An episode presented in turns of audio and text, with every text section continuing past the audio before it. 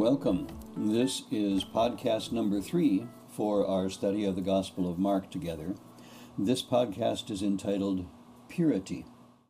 This coming Sunday, in our study together at St. Mark's, we're going to be moving into the, the next quarter, the second quarter of Mark's Gospel. It'll take us actually two Sundays to cover this section. This section of Mark, this quarter of Mark, runs from Mark 4 35, so the end of chapter 4, through the middle of chapter 8, chapter 8, verse 26. That's the long section, 435 to 826. The, in terms of the geography of this section, up until now we've been in Galilee, mostly around Capernaum. Now Galilee is still home base, Capernaum certainly is still home base, but now Jesus is on the move a whole lot more. He's traveling almost continually and often he travels across the Sea of Galilee. The Sea of Galilee becomes the new crucial geographic marker for this second quarter of Mark's Gospel.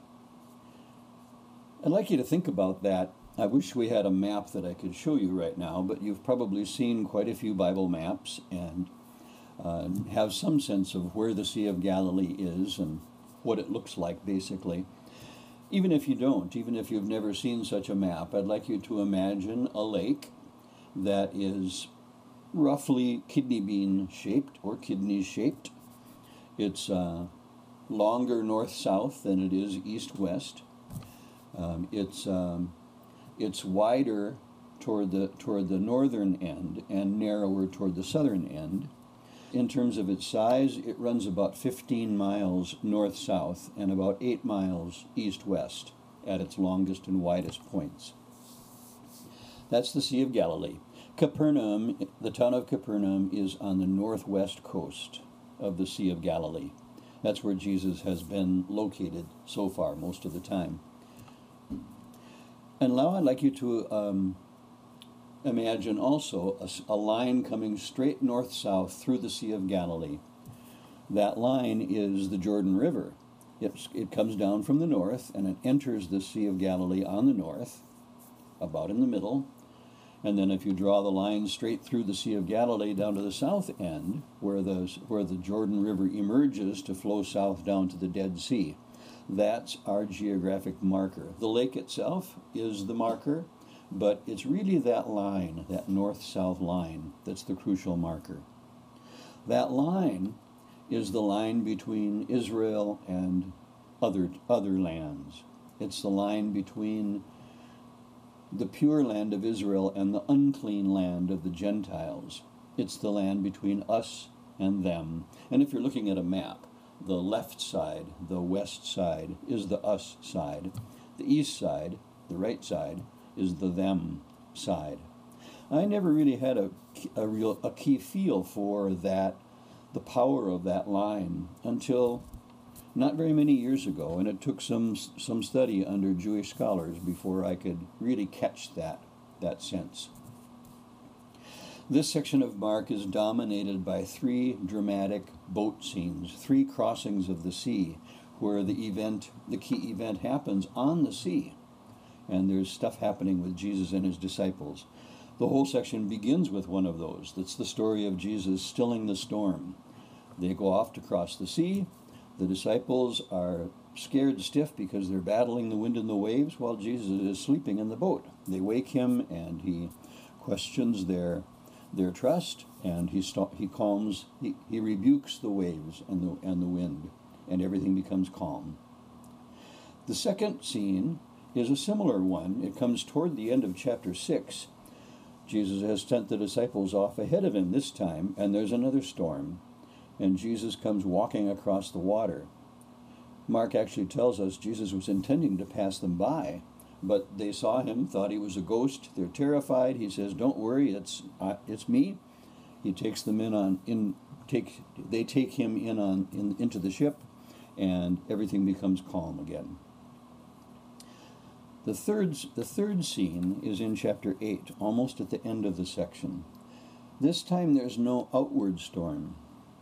I want to contend that in every in all three of these scenes there's an inner storm. The disciples have an inner storm going on. And in this last one, it's certainly their inner storm that takes, takes center stage. So, three dramatic boat scenes where Jesus and his disciples, the disciples in particular, are struggling.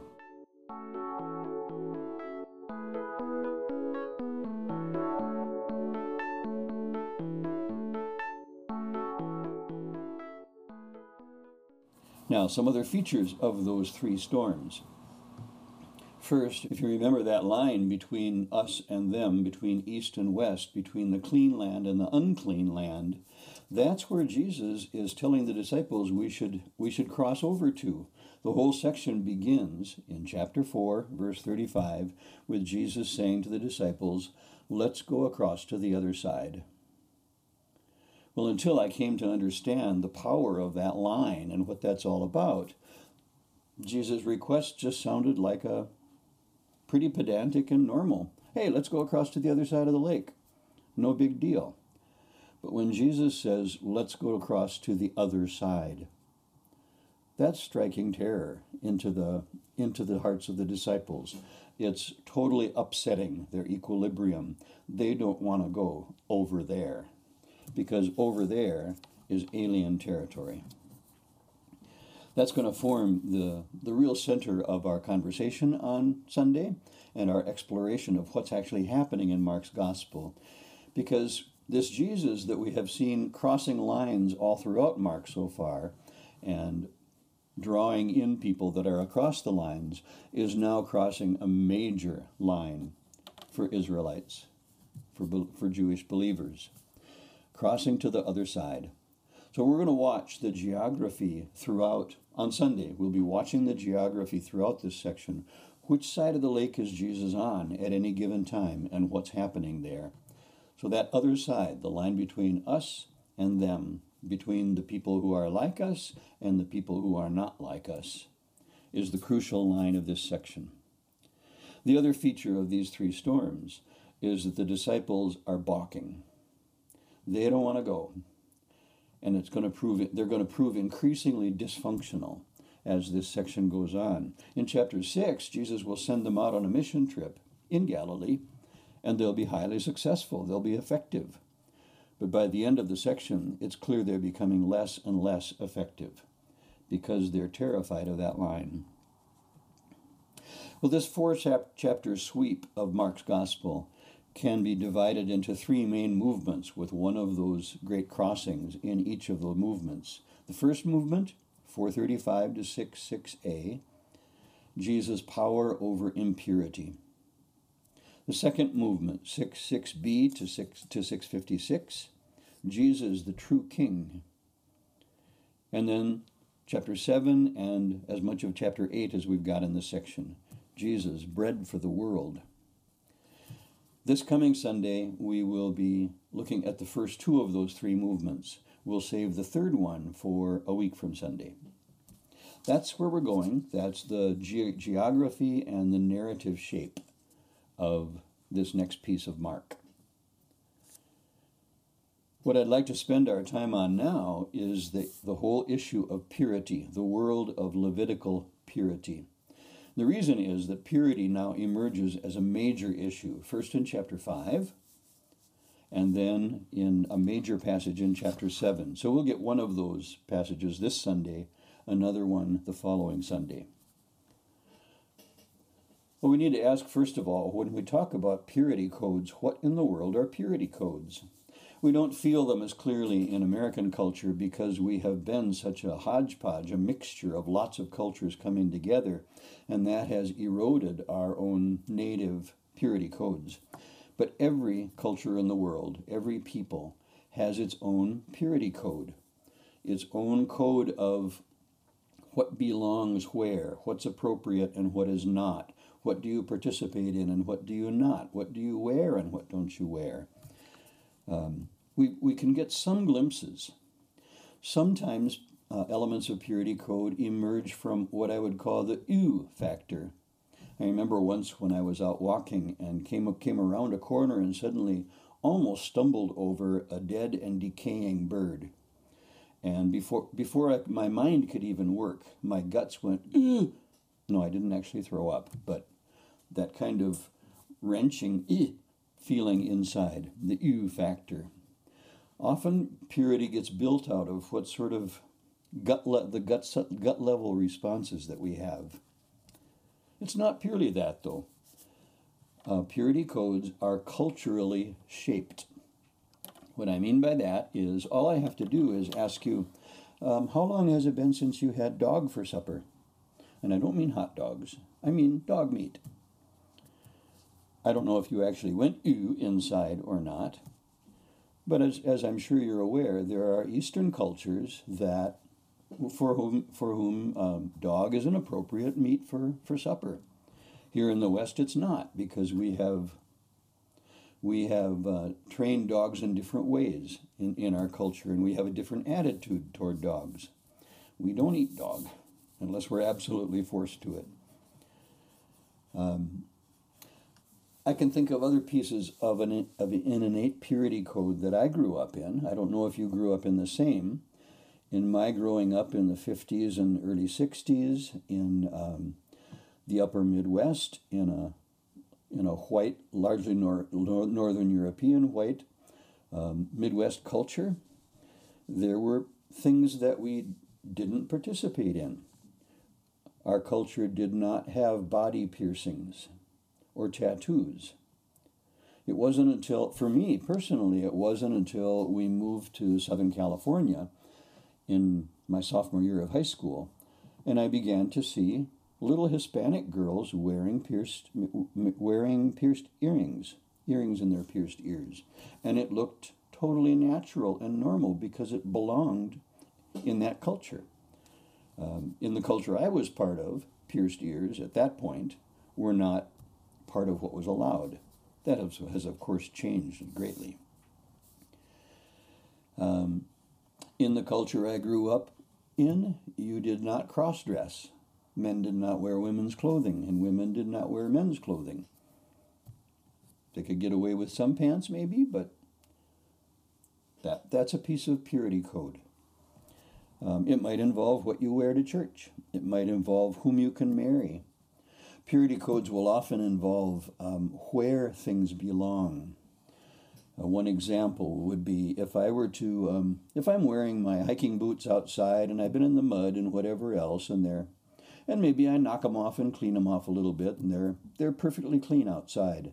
But then I bring them into the house and set them on the kitchen table. No, you do not set your boots on the kitchen table. They don't belong there. Now, regardless of the scientific evidence of how dirty our kitchen tables actually are, where the in terms of hygiene, the boots might not make a whole lot of difference. But that's a purity matter. Boots do not belong on the table where food goes. Food goes there, not boots. Where things belong is purity. Well, every culture has them, even though ours in America tends to be pretty weak. Uh, general questions we can ask about purity codes where do they come from? Are they logical? Are they systematic? Not usually. Well, then what? What what do they arise from? What are they trying to accomplish? How do they work?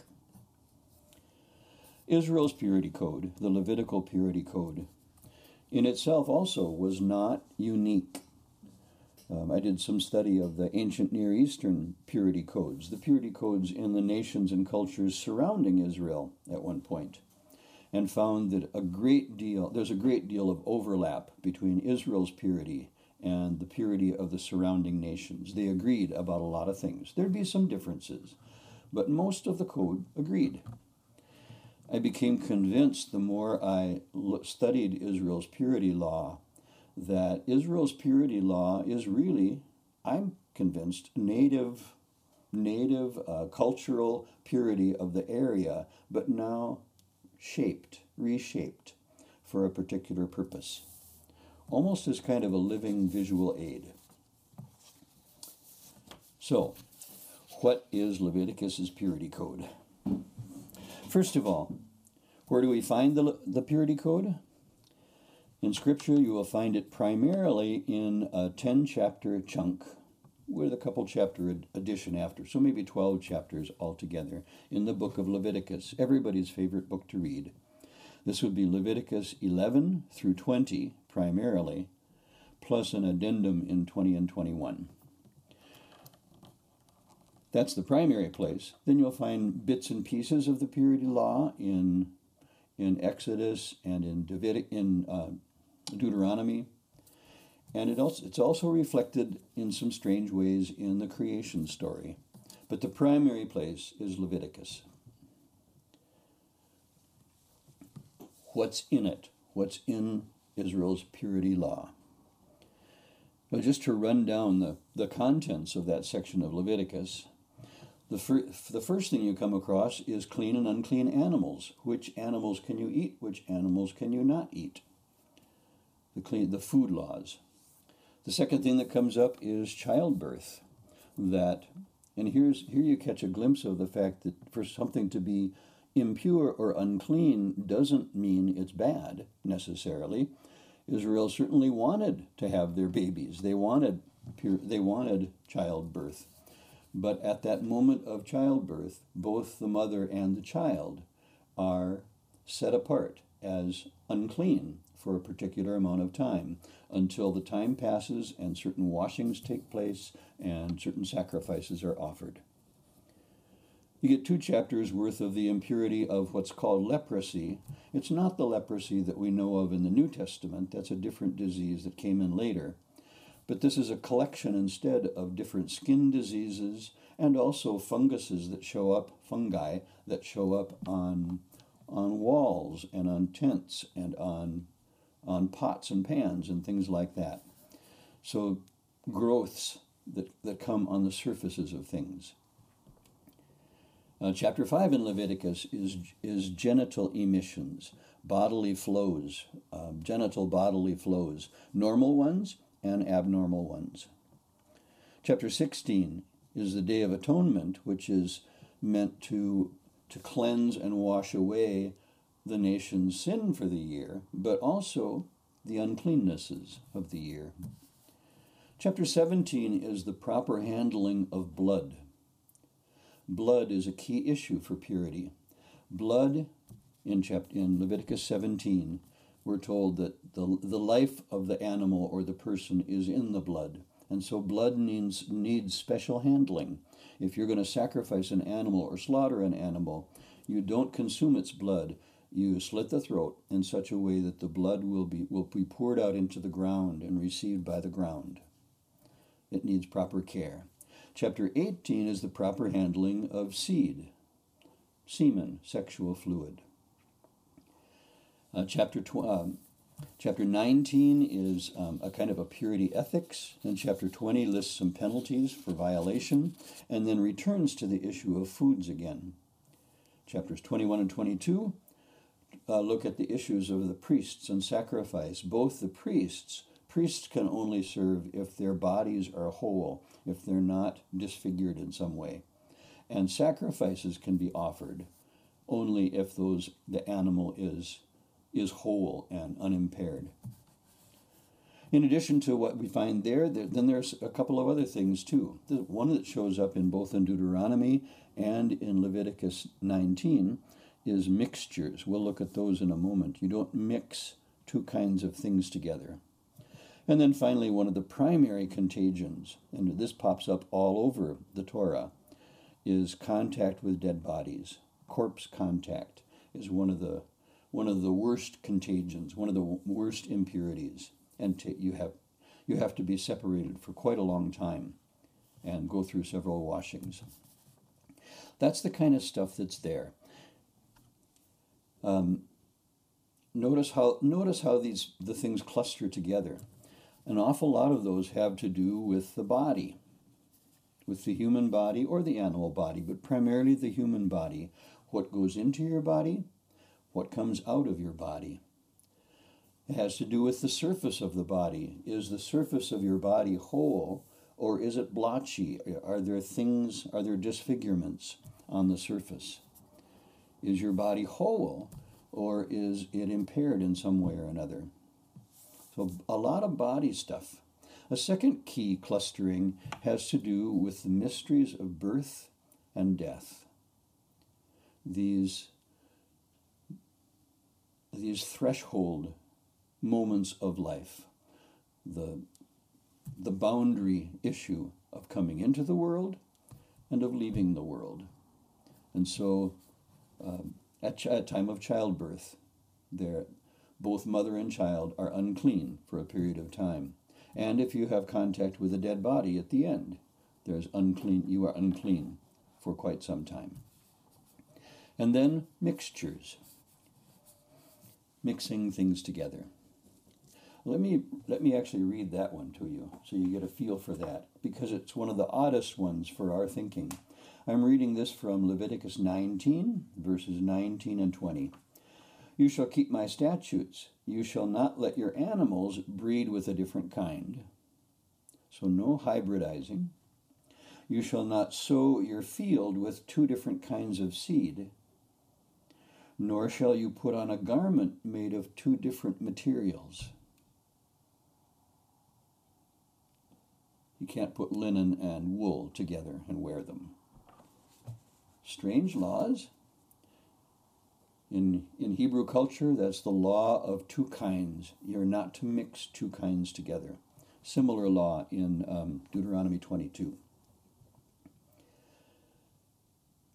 Now, in, along with all of these, that whole sweep of things going on in Leviticus um, has an envelope to it as well. I want to share with you how the whole section begins and how it ends. Here's how it begins. In Leviticus 10, here's the first time that we have uh, some kind of instruction about cleanness and uncleanness. The Lord spoke to Aaron, and now he gives instructions for not being, not having consumed any alcohol when they come in to serve at worship. Uh, but then, verse this is Leviticus 10:10, 10, 10, you are to distinguish between the holy and the common, and between the unclean and the clean. And you are to teach the people of Israel all the statutes that the Lord has spoken. You are to distinguish. The Hebrew verb there, to distinguish, to separate, to um, divide out the two sides. That's part of what purity law is all about. Now it goes through all those other kinds of rules and regulations that we talked about. And then at the end of the section, at the end of chapter 20, um, there's a little sermonette there. And I'm going to start now in, ch- in chapter 20, verse 25. You shall therefore make a distinction between the clean animal and the unclean, between the clean bird and the unclean. They haven't been talking. I'm sorry, I forgot to mention that the very first piece of purity that the, that the whole section talks about then in chapter 11 is clean and unclean animals. Now, they haven't talked about that for several chapters, but now they return to it. You shall make a distinction between the clean animal and the unclean, between the unclean bird and the clean. You shall not bring abomination on yourselves by animal or by bird or with anything with which the ground teems, which I have set apart for you to hold unclean. You shall be holy to me, for I, the Lord, am holy, and I have separated you from the other peoples to be mine. There's something about that issue of which animals are clean and unclean that becomes the envelope structure of this whole thing. It becomes the emblem of the entire purity code. That's going to become crucial for the Gospel of Mark because when in Mark 7 when Jesus declares all foods clean, when he cancels the food laws, the effect is that he seems to be canceling the entire purity code by doing so because the food laws are the emblem of the whole thing. Okay. What in the world is all this stuff all about? What does it mean?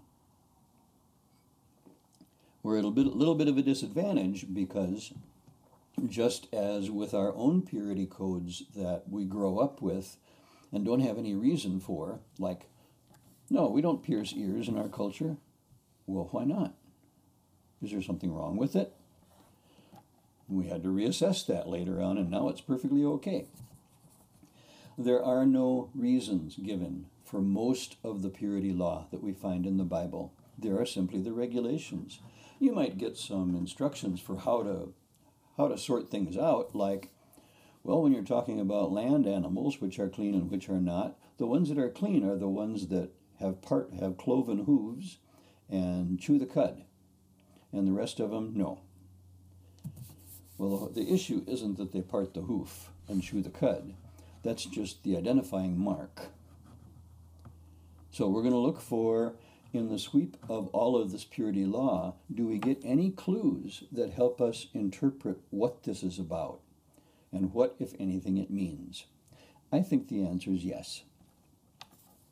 Clue number one I mentioned uh, that that this a lot of this has to do with the body, with what you put into the body and with what comes out of the body. And there are sociologists that will talk about this as a regular feature of purity codes all around the world, that the body itself is meant is this uh, container and whatever leaks out of it is unclean. But when you actually look at the different all the different bodily fluids and ask which ones are unclean in the Bible's purity law, something interesting shows up. So think about all the different things that flow out of the body. Is spit unclean? No. Urine? No. Feces? No. There is a passage in Deuteronomy where, if they're out in, uh, in, in a camp of war, um, then if in the camp, if you need to go number two and you decide uh, what you're supposed to do then is go outside the camp, dig a hole, and poop out there and cover it up. Um, and what it goes on to say is the Lord walks around your camp. The idea seems to be God doesn't want to step in the stuff. There's a sense that it's gross, there's a sense that uh, nobody wants to step in it, but it's never labeled unclean. Poop is not unclean. Vomit is not unclean. Uh, pus is not unclean. Um, whatever fluids you can think of now, none of the bodily fluids that leak out of the body are unclean except for two blood and sexual fluids. Each one of those, in fact, gets a whole chapter to itself in Leviticus. Well, of all of those bodily fluids, what do blood and sexual fluids have in common that the others do not have. They're the fluids of life. They're the fluids of life and death. Those are the ones that make you unclean. And once again, please notice that to be that unclean doesn't necessarily mean wrong or bad. It puts you in this marginal, liminal state where um, life is at stake. And so at the time of childbirth, at the time of death, at the time when um, the fluids of life are leaking out of a body, um, that's when uncleanness, that's when you are in this kind of heightened state of danger and of, and of special care. That's another way to think about this that these are the fluids that call for special care and attention. That's clue number one. Clue number two of the animals and the foods, uh, which ones are clean and which ones are unclean? Well, it's not terribly clear, but when you actually start to look at, for example, which birds are, are unclean, uh, there's a listing of them for, the, for you there in Leviticus 11. And the birds, all of the birds that are listed as unclean, are either raptors, like eagles and hawks, or carrion eaters that eat dead bodies. The ones that are unclean are the ones that eat other animals or eat dead bodies. Maybe a more accurate way to talk about that in a Hebrew context is that they are the ones that consume blood. How about the, the, the land beasts, the four legged beasts on the land? The ones that are unclean are all carnivores. The ones you're allowed to eat are the ungulates, the ones that chew their cud, the cow family, the deer family, the goat, goat and sheep family. Those you can eat. So once again, with both the birds and the beasts.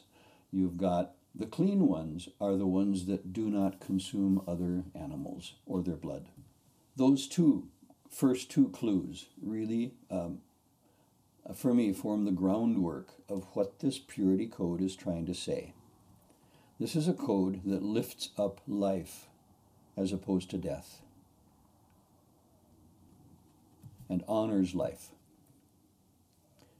I think, for example, um, of the Native American practices of when the, when it was time to um, to shoot a deer or something for their food, they would apologize to the deer and thank the deer for the gift. There's an honoring of that life even as the life is taken. That would be something equivalent to Hebrew slitting the throat and pouring the blood into the ground. Here's a third clue. This is a really strange one. I want to go to the leprosy chapter. This is Leviticus 13. Um, and so, if a person has a swelling or an eruption or a spot, some kind of a skin disease, they go to the priest to be examined. And if the, the priest says, Yep, you've got a skin disease, you are to separate yourself for a week and then come back and check in again later. And then, then there's this strange passage Leviticus 13, verses 12 and 13. If the disease breaks out in the skin so that it covers all of the skin of the diseased person from head to foot, as far as the priest can see. So this d- disease has covered you completely. Then the priest shall make an examination, and if the disease has covered all his body, he shall pronounce the person clean of the disease. Since it has turned all white, he is clean. I beg your pardon? What kind of medicine is this? If the disease covers your entire body, now you're clean, not unclean? Now you know we are not talking medicine. We're talking purity, which is something different. What's the what's going on here? Well, if the disease covers the entire body, then your body is no longer mottled, no longer mixed. You are one again. You are whole and complete. You're completely diseased. You're completely covered. Wholeness is the key here. It's a strange world, isn't it? That will be reflected also later on in Leviticus 21 and 22 when the priests can only serve at the altar if their bodies are whole and undamaged. And they can and sacrifices can only be offered if the animal is whole and unblemished. Wholeness is a piece of this of the picture. And wholeness also is a testimony a testimony to the gift of life. It's a problem then if you're if you happen to be blind or have some other disfigurement and you can't serve in those ways, those are issues that have to be raised later. Here's another clue. That whole issue of dividing and, and discerning and separating. You shall divide between the clean and the unclean. You shall divide between, you shall separate the two kinds from each other. The, the verb that's used there in Leviticus 10 and Leviticus 20, the Hebrew verb that's used, is the same verb that's used in the story of creation in Genesis 1. Do you remember how the process of God creating? God creates by speaking, but then God also creates by separating. God separates the light from the darkness. God separates the dry land from the water. God separates the day from the night. These acts of separation create zones that are habitable. If the sea didn't stay where it belongs, if the sea if the sea came rushing up over the land, life couldn't be sustained. And so, this separation, this division, for the sake of uh, making a habitable, habitable place for life. That's a key piece of Israel's understanding of creation. It's a key piece of purity. And what that means then is that the practice of observing purity is seen as a way to, to help all of us, helping to preserve the lines of creation and keep them healthy. That's what's going on in that strange business about the two kinds. You shall not mix two kinds of animal together and make a hybrid. You shall not mix two kinds of seed in your field. You shall not mix two kinds of fabric. Keep them separate, keep them distinct. The practice of, di- of distinguishing and of keeping the lines clear is helping maintain creation. It's helping to keep chaos at bay. These are the main, th- the main themes then that reverberate in Israel's purity law life, life versus death, and the precious gift of life, wholeness that serves life, and keeping the lines clear so that life can, can flourish. Now, that last piece, keeping lines clear, is going to be a bit of a problem if you happen to be the sort of person whose very life has mixture in it. If you, uh, if you participate in more than one kind, then you don't fit. That's part of where Jesus is going to come in. Now, with that picture of creation and chaos, I want you to think for just a moment about the sea. The sea is never called unclean, but that kind of primordial water, that sea, becomes the emblem of chaos God creates by separating out light from dark, water from land, etc. Um, and so creating zones of creation. Um, but if, if those lines fail, if the water comes back over the line, creation comes undone. That's what's happening in the flood story. Creation is coming undone. Israel had a, a fear of the sea, a terror of the sea, because it was the emblem of chaos, of uncreation. But when we move now on Sunday into these sea crossings and uh, the storms come up on the sea, there are reverberations of chaos in these stories as well.